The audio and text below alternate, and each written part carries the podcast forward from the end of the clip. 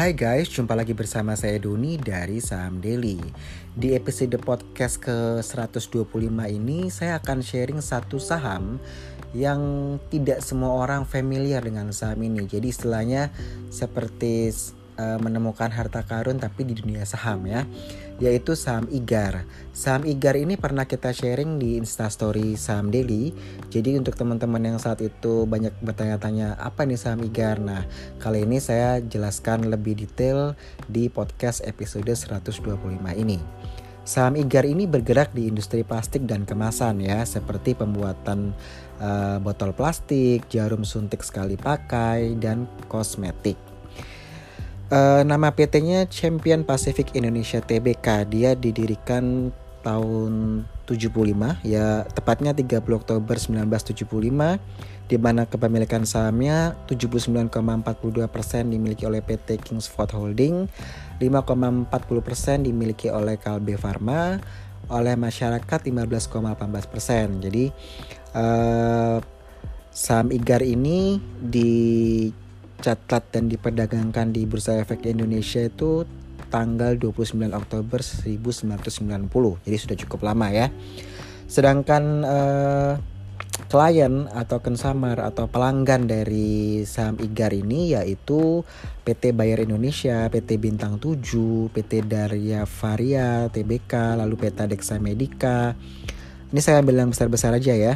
Eh, PT Indofarma Persero Tbk, PT Interbat, PT Kalbe Farma Tbk, PT Kimia Farma Persero Tbk, PT Kino Indonesia Tbk, PT Mac Tbk, PT Paros Tbk, PT Sanbe Farma, PT Temposcan Pacific Tbk. Jadi masih banyak lagi yang menjadi pelanggan utama dari perusahaan ini. Saya sebutnya saham IGAR aja lebih gampang daripada saya sebutin PT Champion Pacific Indonesia Tbk terlalu panjang ya.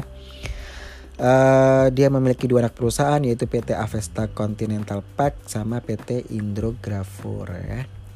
Untuk ke jangka ke depan kita lihat bahwa mereka memprediksi bahwa produksi farmasi Indonesia ini meningkat hingga 102,5 triliun pada 2020 ini di mana Menteri Perindustrian menyatakan bahwa Indonesia adalah pasar terbesar produk farmasi di ASEAN. Jadi tentu ini merupakan bisnis yang menjanjikan ya bagi perusahaan ini karena mereka memproduksi uh, kemasan ya produk kemasan dari industri farmasi. Itu untuk uh, jangka ke depan ya future-nya. Lalu di tahun 2020 ini ya uh, ada peningkatan permintaan kemasan produk vitamin di tengah pandemik COVID-19 begitu sehingga uh, kita lihat bahwa memang uh, permintaan atas kemasan produk-produk itu uh, meningkat di situ. Di sini IGAR juga mencatatkan sales kontrak baru dari beberapa pelanggan existing yang merupakan perusahaan-perusahaan besar di bidang farmasi. Tadi saya sudah sebutkan beberapa perusahaan-perusahaan besar yang menjadi uh, langganan ya menjadi langganan dari IGAR ini di mana produk IGAR ini yang digunakan oleh mereka. Hingga tutup tahun 2020 ini IGAR membidik pertumbuhan penjualan sebesar 15,27% dari total penjualan 895 miliar ya. Kalau tahun 2019 lalu itu penjualan neto IGAR itu sebesar 776,54 miliar. Jadi detailnya itu penjualan ke sektor farmasi sebesar 672,64 miliar sedangkan non farmasi di 103,89 miliar. Untuk capex di tahun 2020 mereka menganggarkan 41 miliar ya dari kas internal ya, dari kas internal perusahaan, mohon maaf. E, di mana penggunaannya diperuntukkan untuk meningkatkan efisiensi dan modernisasi mesin-mesin. Itu sekilas tentang PT IGAR, uh, eh, PT Champion Pacific Indonesia Tbk, uh, kode sahamnya IGAR. Kita beralih ke data yang lebih detail. Sebentar saya buka hmm, database kita. Oke. Okay. Biasanya jadi pertanyaan tuh uh, intrinsic value-nya saham IGAR nih berapa ya? Posisi hari ini uh, penutupan tanggal 16 September 2020 harganya saham IGAR itu di 310 ya. Uh, kalau intrinsic value saya pakai tiga metode aja. Metode EPS growth itu dia intrinsic value-nya di 589. Artinya di under value ya dengan margin of safety di 47%. Biasa kita pakai MOS ini di 30% ya minimal. Jadi ini uh, over dari MOS-nya ya, bagus gitu ya.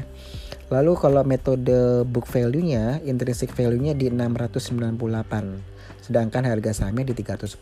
Jadi dia MOS-nya ini 56% dari segi metode book value. Jadi juga tergolong tinggi ya. Sedangkan kalau dari metode ROE ya, itu dia uh, intrinsic value-nya 451 ya compare dengan harga sekarang 310 uh, slightly undervalued dia margin of safety-nya 31%. Jadi kalau ada yang bertanya loh Pak, kok uh, nilai intrinsiknya berbeda ya dari ketiga metode ini namanya juga metode evaluasi ya. Jadi uh, cenderung subjektif begitu saya bilang. Jadi kalau yang tadi EPS growth dia intrinsic value di 589, metode book value intrinsic value di 698, lalu metode ROE dia intrinsic value di 451 gampangannya kalau Anda tipikal yang moderat, Anda ambil yang 589 ya nilai intrinsic value-nya. Dan walaupun tiga-tiganya ini angkanya berbeda, tapi margin of safety-nya mereka masih di atas 30%. Jadi masih bagus ya. Jadi makanya saya bilang masih potensinya masih besar untuk uh, saham IGAR ini. Kita lihat dari sisi growth sebentar. Uh, untuk cash ya, dari segi cashnya itu di neraca sejak tahun 2016 hingga tahun 2020 dia sel, uh, naik ya. Tahun 2016 dari 103,7 m naik ke 142,7 m uh, lalu di tahun 2020 dia di 184 m. Untuk aset juga dia naik ya. Kalau tahun 2016 dia 305 miliar di tahun 2020 dia di 507 miliar.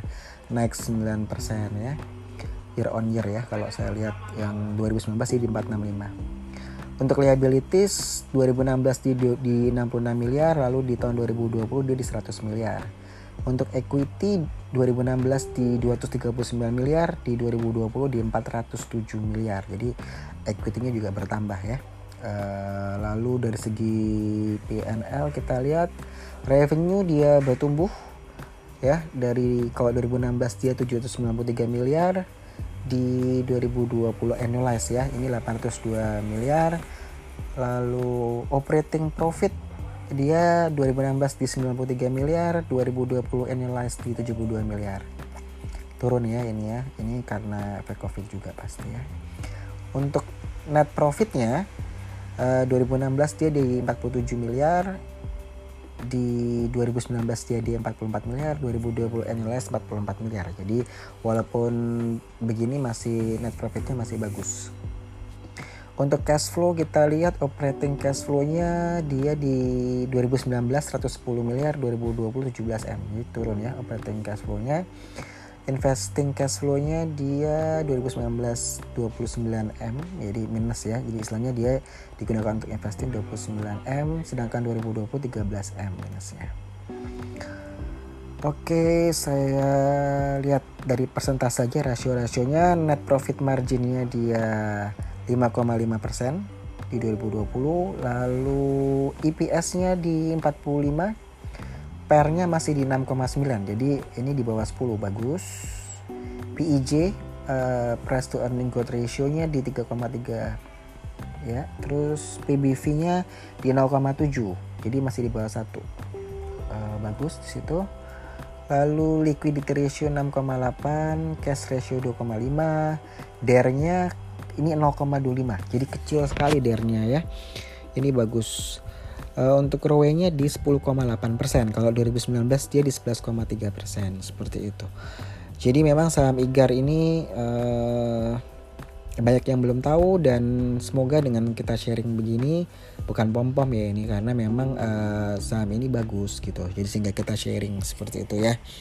Uh, dan kalau kita lihat ya dari sebentar saya buka softwarenya dulu.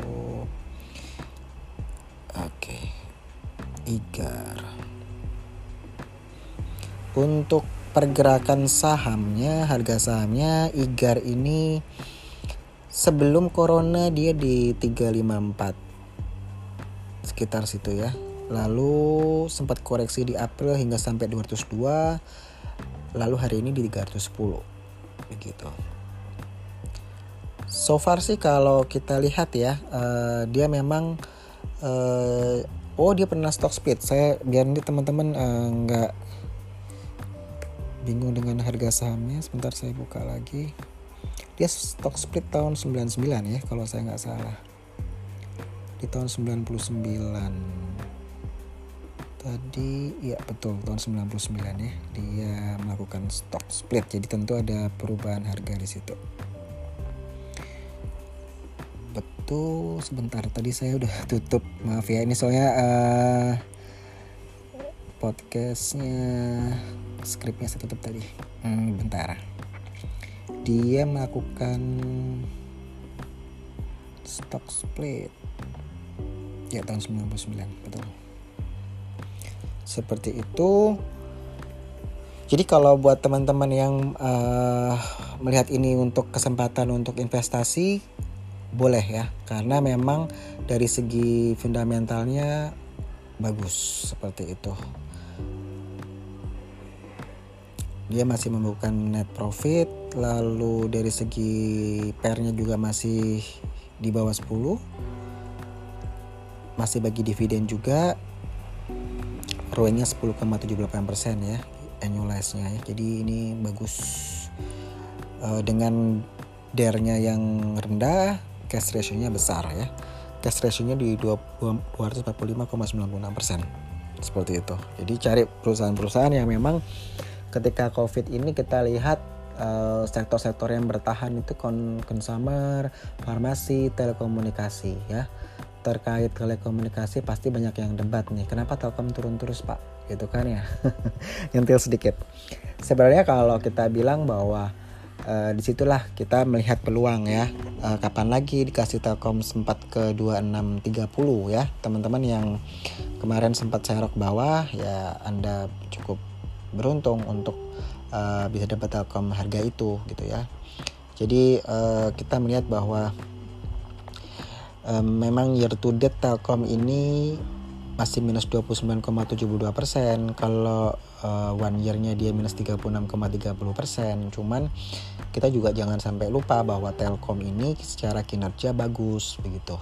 Uh, ini kalau ada yang bertanya uh, kapan reboundnya ya? Kan dari 4000 sorry 4450 Telkom sampai ke 2620 dan kemarin sempat di 2630 ya ketika dia koreksi sebelum uh, wacana PSBB diberlakukan lagi ya seperti itu walaupun sempat ribuan di 2850-an uh, hari ini dia drop hingga ke 2790 tapi masih di range-nya ya.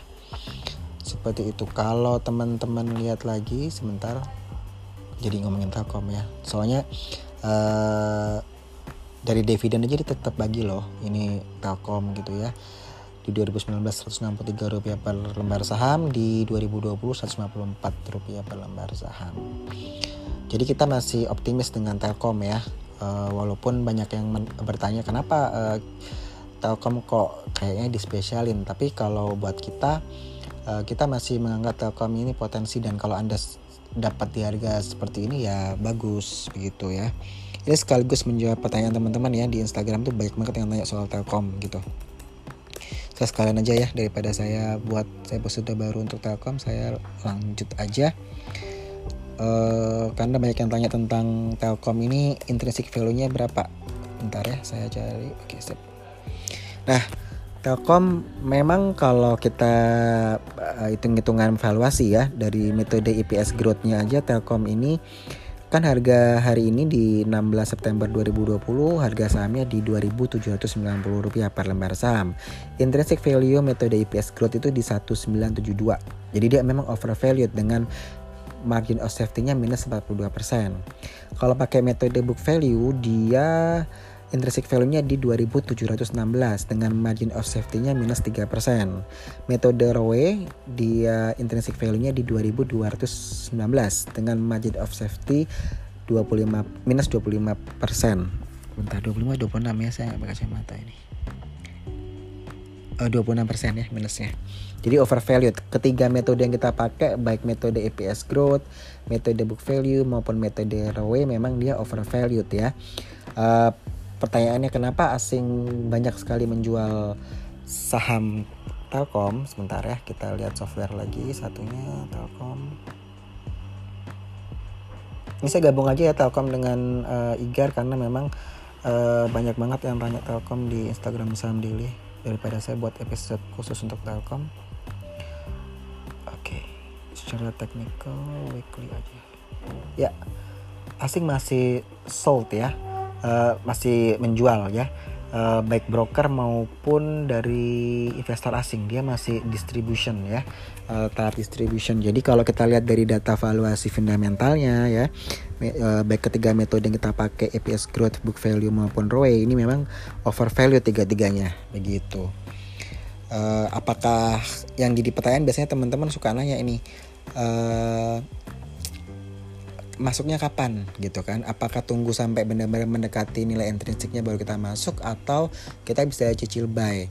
Kalau anda settingannya untuk investasi ya anda bisa masuk sih ya. Seperti itu. Tapi kalau settingannya mungkin untuk trading ya uh, dilihat aja kalau volume sama frekuensinya naik ya secara teknikal grafiknya juga naik memungkinkan dengan indikator-indikator yang teman-teman pakai ya silakan begitu ya. Kalau untuk fast trade atau mode trading ya silahkan saja. Oke okay, net profit margin kalau kita lihat di 2019 13,8 persen 2020 16,4 persen ya. Memang dari segi per ini 2019 21,1 di 2020 di 12,6 begitu. Lalu untuk apalagi yang saya mau? Oh PBV ya.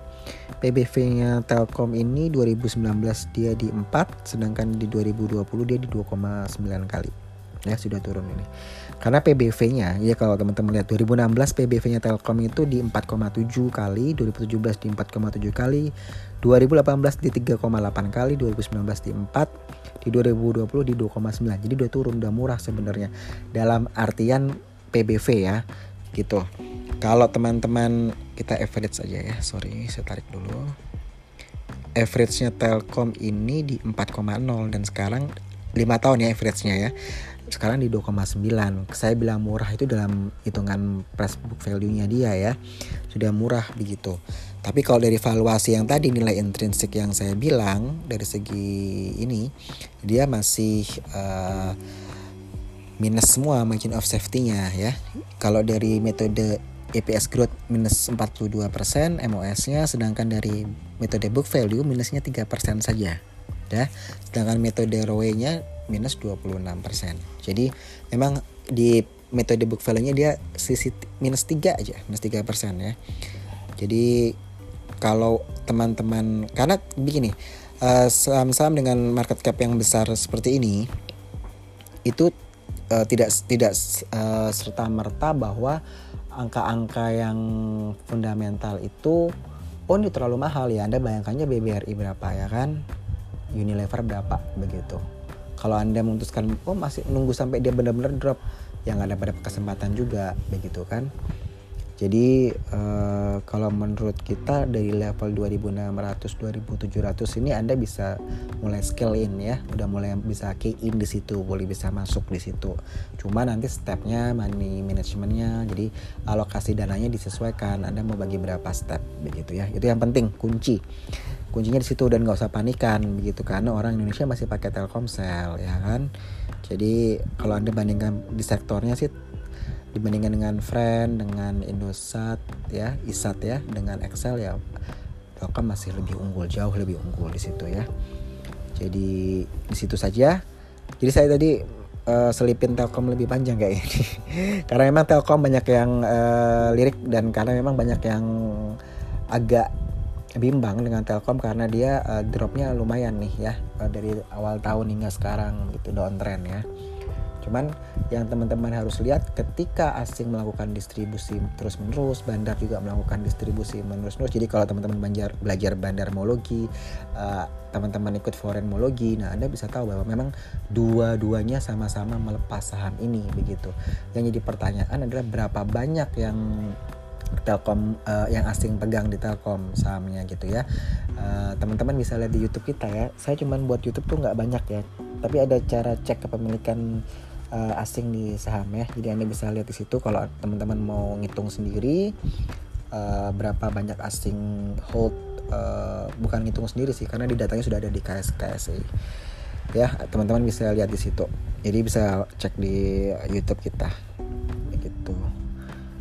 semoga ini yang untuk Telkom jelas ya gitu. Kalau yang kemarin-kemarin waktu kita di Instastory tentang saham IGAR banyak yang tanya e, Pak kayaknya nggak menarik nih saham karena nggak banyak orang masuk. Nah kadang-kadang lucu juga ya uh, dikasih saham yang kayak harta terpendam uh, ah nggak masuk sekarang ah masih belum rame gitu. Tunggu rame padahal harga udah naik nanti. Padahal kalau kita screening saham menemukan saham-saham seperti ini tuh nggak gampang ya kan? Jadi ini saya cuma kasih satu aja. Ya nggak masalah kan kita berbagi hasil screeningan seperti itu. Terlepas teman-teman mau masuk sekarang atau nanti tunggu aja nanti kalau harganya udah seribu gitu kita seranda sih gitu. Cuman kalau anda bisa beli masih di harga yang lebih terjangkau why not? Ya kan? Gitu. Mau multi biker ya begitu. Di saat orang lain belum melirik anda udah masuk nah tinggal tunggu kesabaran aja. Ya kan? Di situ itu untuk saham IGAR ya. Untuk saham Telkom saya rasa sudah cukup. Uh, semoga teman-teman uh, terpuaskan gitu ya.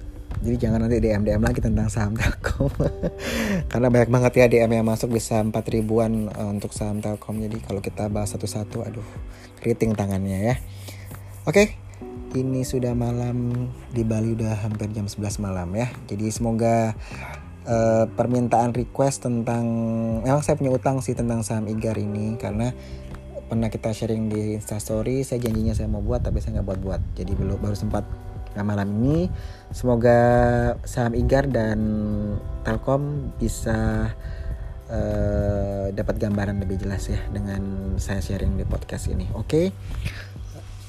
ini nggak terlalu lama kan ya? Oke okay, cuma 20 menitan. Saya Doni dari Saham Daily. Thank you out